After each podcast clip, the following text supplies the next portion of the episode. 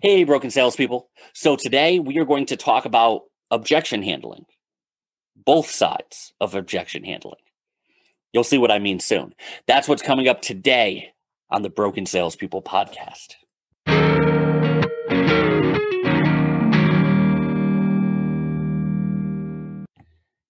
Hey there, broken salespeople.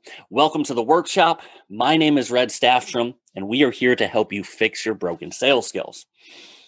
I want to talk about the other side of objection handling today. The other side of objection handling. See, we all know what objection handling is. If you're listening to this podcast, you understand how to handle objections in some way. You probably have some techniques that you use. Feel, felt, found. Hey, I understand how you feel. I had this customer who felt the same way, but they found that blah, blah, blah, blah, blah, blah, blah. You have probably a dozen acknowledge, ignore, resume. You probably have a handful of strategies like this in your back pocket for handling objections. I want to talk about the other side of handling objections. See, you have to realize that your customer is not the only person who has the right to object to a deal. You as a salesperson do too. See, that's something we don't talk about nearly as much is we as salespeople don't have to take everybody who walks in front of us. We don't have to sign everybody up for our product and or service. We get to object to the deal the same way our customer does. The same way our customer says, you know what? I don't want to do a 12-month commitment. We get to say, you know what? I don't know if I want to work with you for the next 12 months. We have that power the same way that they do. And it's not something that we use enough. It's not something that gives us, that we think about. See, most of us as salespeople, we're constantly chasing the next deal, chasing the next deal, chasing the next deal. That is the last thing you want to do. It puts you in that scarcity mindset. And being in that scarcity mindset leads to mistakes. It leads to eating poison berries. You want to make sure that you're in an area where you have that abundance mindset. You're going to get the business no matter what. You don't need to force it down people's throats. So when you handle objections, you're not only handling your customers' objections, you have to handle your own too. Let me explain what I mean by this. There is another company that I work with in the coaching field. They're kind of a competitor of ours. They have a very good company. They've helped thousands and thousands of people. But when you look at their reviews, they're mixed. We'll put it politely and say that they're mixed. They have some very vocal naysayers on their boards, on their reviews. Now, they have a great program. They help a lot of people. But there are certain people who you flat out shouldn't work with.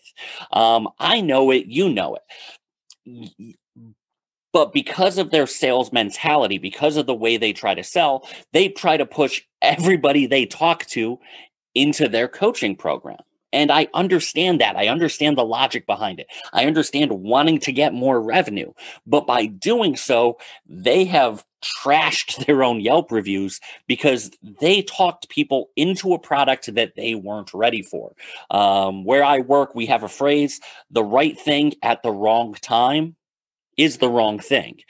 If that person isn't ready to listen to a coach, you should not sell them coaching, because what you're doing is you're taking a gamble with your own reputation, with your own company standing within the community. And if you do that too early on, if you try to push people into your product before you've really built that credibility, you're going to destroy your own Yelp reviews. And you're just going to scorched earth your own business. Luckily, this one particular business has done a good enough job enough of the time that it hasn't hurt their reputation too much. But if they started doing that hard push early on, you can see very, very easily how by signing up the wrong people, you can hurt your own business. It's just like finding a wife or finding a husband. You don't want to have sex with every woman out there. You don't want to have sex with every man out there. You don't want to have sex with every willing partner out there, depending on genitals. You should have a list of criteria that you are not willing to compromise on. You need to have that very early on. You need to know what your red lines are, that if they do not fit these standards as a customer, as a spouse, as a friend, as a whatever, you're not working with them. Because otherwise you end up with a lot of crazy exes saying a lot of unsubstantiated things on the internet. Handling objections is not one directional. You aren't there only to overturn their objections. You're there to handle your own objections as well. If you don't feel like they will be the right customer for you, you do not have to sell them. Period. You can say, well, here's the people we help. Here's what we can do really well. Here's the things we don't do very well. And be very honest about that. Be as blunt as humanly possible.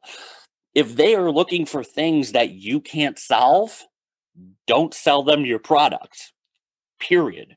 Because I've learned over a long, long career, the people who I've had to turn from a hard no into a mild yes, those are the people that wind up being the biggest headaches.